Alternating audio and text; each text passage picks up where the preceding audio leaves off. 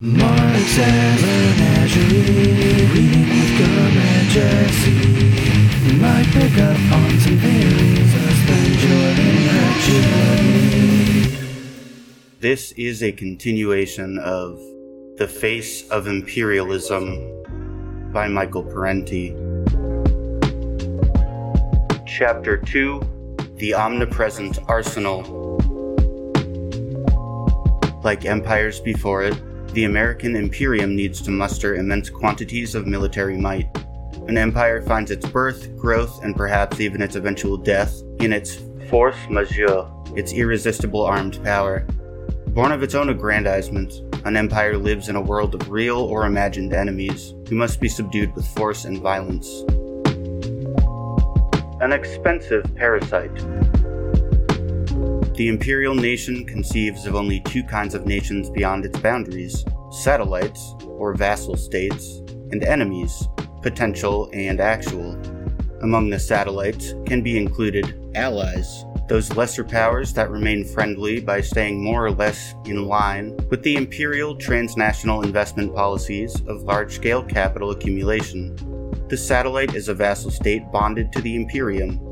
Among the enemies, or potential enemies, is any country that seeks to chart an independent and self defining course to use its land, natural resources, capital, labor, and markets for its own development and possibly for regional hegemony. Each new imperial acquisition creates a broadened perimeter, yet another area to defend against some real or imagined adversary. The empire builders know no rest. They require ever larger budgets and ever more elaborate weaponry. The corporate investors batten on defense contracts, leaving the taxpayer to bear the crushing costs. In 2009, the Obama administration proposed a stimulus package to counteract the deep recession that afflicted the corporate economy. The package consisted of $787 billion in spending programs, presumably designed to create jobs and stimulate growth. Although one critic noted that the stimulus plan was overloaded with business friendly tax cuts and too short on labor intensive projects to put people to work right away. Left unmentioned in the debate over the package is that the US corporate economy has been living off annual stimulus packages ever since World War II. They are called defense expenditures Every year, the military spending package is by far the largest item in the discretionary federal budget. As to be expected, these colossal allocations are encouraged by corporate America. First, because such expenditures create a military might that boosts corporate global hegemony, and second, because military contracts are risk free, set without competitive bidding or adequate oversight. They come with guaranteed cost overruns and bring in superlative profits. Defense spending does not have to struggle with sluggish consumer demand. There are always more advanced weapons to develop, obsolete weaponry to replace, soldiers to feed and shelter, and new wars to be fought. These, then, comprise the two basic reasons why the US assiduously remains an armed superpower, even in the absence of a comparable opponent. First, keeping the world safe for global capital accumulation requires a massive military establishment. Second, a massive military itself constitutes a source of immense capital accumulation. The centrists and liberals dare not challenge these military appropriations for fear of being seen as faltering in their devotion to keep America strong.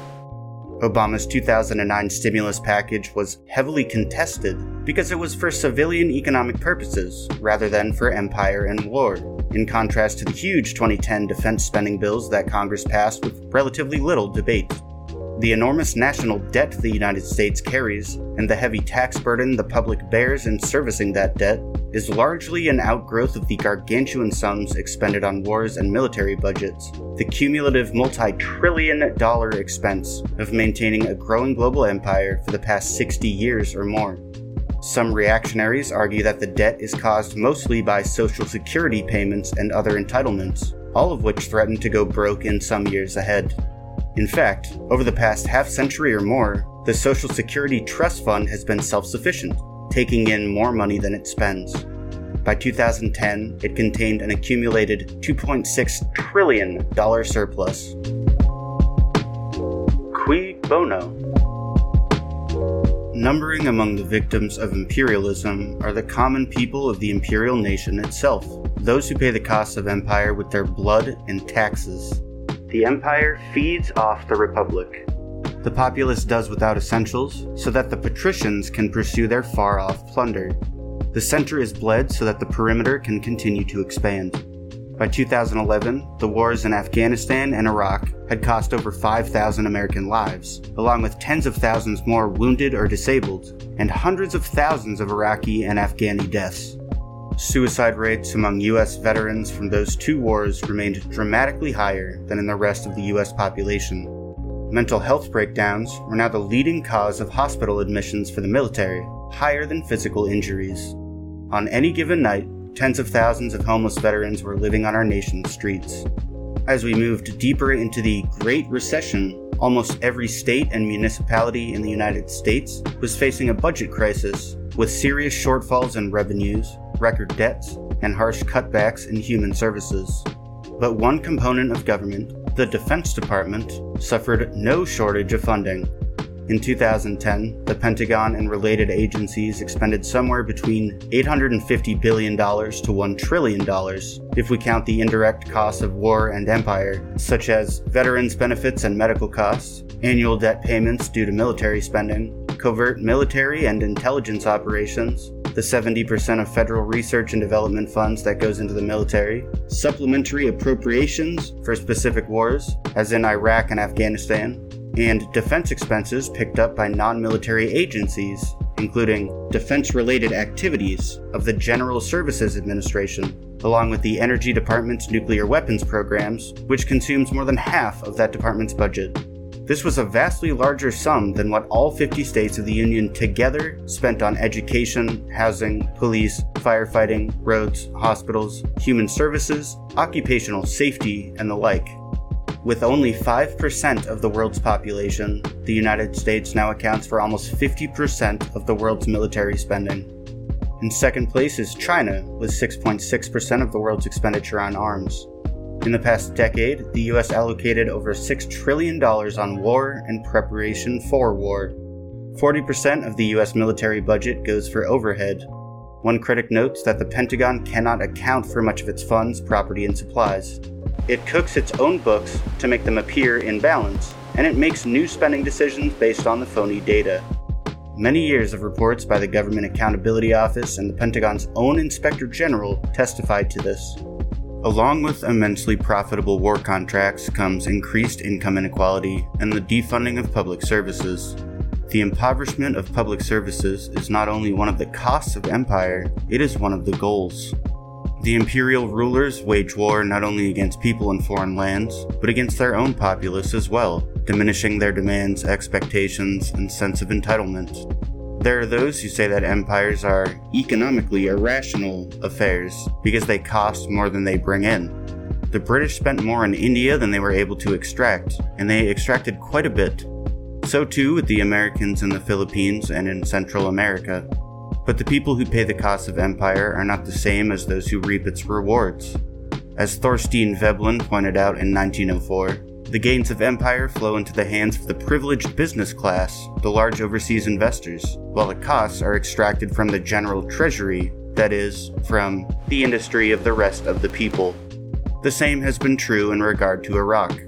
U.S. taxpayers have carried the costs and are paying the debt that the war brought, while Halliburton, Blackwater, and a hundred other corporations reap the fat, no bid contracts and corrupt dealings, almost all of it not audited. Global military dominance. If U.S. policy is respectful of other people's sovereignty and needs, then we might wonder why U.S. leaders find it necessary to engage in a relentless push for global military domination. Since the 1990s, they have been guided by various versions of a policy plan put together by Dick Cheney, soon to become US Vice President, with Paul Wolfowitz and Colin Powell, who respectively became Secretaries of Defense and State. The agenda was for the United States to exercise unilateral rule over the world. As one writer put it, the plan calls for the United States to maintain its overwhelming military superiority and prevent new rivals from rising up to challenge it on the world stage. It calls for dominion over friends and enemies alike. It says not that the United States must be more powerful, but that it must be absolutely powerful. The United States presides over an armed planetary force of a magnitude never before seen in human history. As listed by the Department of Defense, this force includes over a half million troops stationed at over 700 military bases around the planet, and many more within the 50 states, including numerous secret ones that go uncounted, along with unusually large bases recently constructed in Central Asia, Iraq, Colombia, and Kosovo. In 2009, a democratically elected progressive government in Ecuador closed down the last US military base on its soil, claiming it was a violation of that country's sovereignty. Both Ecuador and Bolivia now have a ban on foreign bases written into their constitutions. The US global war machine boasts an arsenal of over 5,000 strategic nuclear warheads and 22,000 tactical ones, along with a naval strike force greater in total tonnage and firepower than all the other navies of the world combined, sailing every ocean and making port at every continent bomber squadrons and long range missiles can deliver enough explosive force to cripple the infrastructures of entire countries anywhere on the globe. US rapid deployment forces have a firepower and conventional weaponry vastly superior to any other nation's force. Satellites and US spy planes conduct a surveillance that blankets the entire planet. Recent years brought a skyrocketing increase in military spending for the War on Terrorism by 2011, the Obama administration was planning to deploy, on US soil, a new class of weapon capable of reaching any corner of the planet in less than an hour. The weapon will deliver a conventional warhead of enormous explosive force at pinpoint accuracy and phenomenally high speed, mimicking the destructive impact of a nuclear warhead and greatly diminishing America's reliance on its nuclear arsenal. The Pentagon has also developed an arsenal of space weaponry that runs the risk of sparking an arms race in outer space, including the unmanned X 37 spaceplane now circling Earth. The goal is to develop space vehicles that can hit terrestrial and outer space targets, including satellites, and send reconnaissance and attack drones back into the atmosphere. By 2010, the Obama administration had stated its commitment to equitable arms control measures and openness and transparency among nations in conducting operations in outer space, while continuing a claim to use space for national security activities. Despite the development of new weaponry, Washington showed no readiness to diminish its aging stockpile of tactical nuclear missiles in Europe. Requests by several NATO allies to cut back were rejected by the White House. As one reporter noted, many analysts consider these weapons a dangerous relic of the Cold War expensive to safeguard, and deadly if they fell into the wrong hands. In the realm of conventional arms, also, the United States has exercised an unmatched global reach, accounting for almost 70% of the world's conventional arms sales. Since World War II, Washington has given hundreds of billions of dollars in military aid to train and equip the troops and internal security forces of more than 80 countries, the purpose being not to defend those nations from outside invasion, but to protect ruling oligarchs and multinational corporate investors from the dangers of domestic insurgency. How do we know this? By observing that, with few exceptions, there is no evidence suggesting that these various regimes have ever been threatened by neighboring countries, there's a great deal of evidence that the US supported military and security forces and death squads in many of these countries have been repeatedly used to destroy popular reformist movements and insurgencies within the countries themselves, ones that advocate egalitarian, redistributive, leftist politics. Most friendly recipient regimes have supported the integration of their economies into a global system of corporate domination, opening themselves to foreign penetration on free trade terms singularly favorable to transnational investors. Note also the Pentagon's wide ranging incursions into everyday life in America. The military exercises a censorial role in the making of Hollywood war films and cultivates connections with the world of wrestling entertainment, NASCAR, Starbucks, and companies that deal with everything from iPods to Oakley sunglasses. The military is contractually involved in hundreds of scientific research projects, including such exotic and frightful undertakings as creating cyborg insects that can be remotely controlled and armed with bioweapons.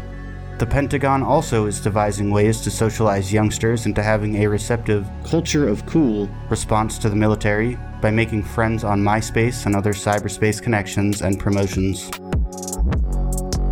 After the Red Menace. for decades we were told that a huge military establishment was necessary to contain an expansionist world communist movement with its headquarters in Moscow, or sometimes Beijing.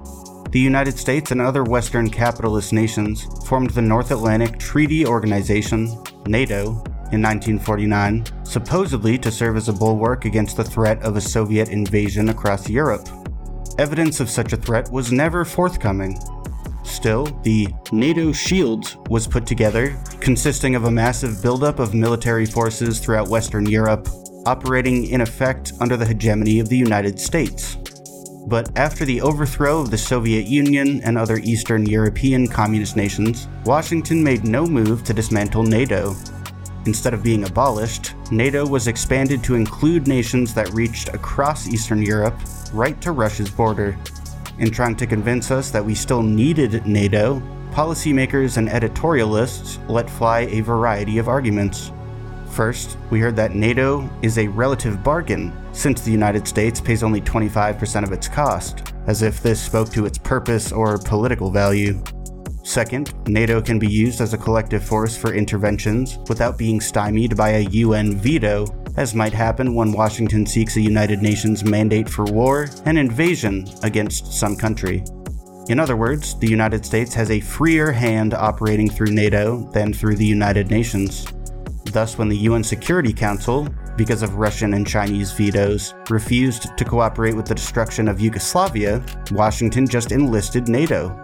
Third, we are told by one mainstream newspaper that NATO is committed to defending countries that share a commitment to democracy and free enterprise. Do we still need NATO? Actually, the US public never needed NATO. The Soviet Red Army had neither the interest nor the capacity to invade Western Europe after World War II. State Department studies have admitted as much. Does that mean NATO has been senseless or useless? Not at all. It is a valuable tool to lock the Western European countries into the US imperial system, just as it is now doing to the newly capitalized Eastern European countries. After the overthrow of the Soviet Union and the other Eastern European communist nations, all Cold War weapons programs in the United States continued in production, with new ones being added all the time, including plans to conduct war from outer space. In short time, the White House and Pentagon began issuing Jeremiads about a whole host of new enemies, for some unexplained reason previously overlooked, who posed a mortal threat to the United States, including dangerous rogue states like Libya, with its menacing ragtag army of 50,000. The newly conjured menace. Since the 1990s, a favorite villain conjured by US rulers to strike fear into the hearts of the American public has been the Islamic terrorist, who supposedly is part of a vast international network named Al Qaeda, headed by the diabolical Osama bin Laden, master of trained operatives in over 40 countries. No hard evidence of such a wide reaching coordinated terrorist foe has been found. Usually left unmentioned is how the United States helped organize, finance, and mobilize the Islamic militants to fight a regressive war against revolutionary Afghanistan during the Soviet intervention into that country. To be sure, real terrorists do exist, a sparse scattering of poorly organized grouplets. They must be stopped before they can commit their wanton acts. But this gives no government, not even the one in Washington, license to bomb and destroy whole countries. Such massive military aggression delivers a much greater destruction than anything done by the jihadists and is intended to create, rather than eliminate, Islamic terrorists. This seems to be the view held by Osama bin Laden and his followers, who see themselves involved in a defensive war against a merciless aggressor. They seem less impelled by some blind hatred and envy of America, and more by a desire to get the American empire off their backs. They hate the empire because of the terrible things it does to them their homelands, and their region of the world, bringing them exploitation, death, and destruction on a grand scale.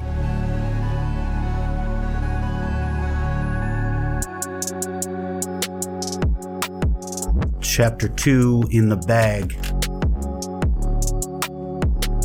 We will resume in the next menagerie with Chapter 3 Why Rulers Seek Global Dominion.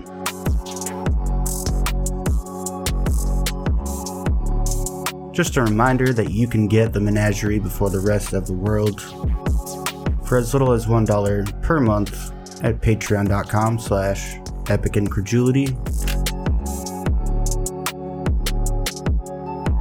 And for now, comrade, enjoy, ye epoch.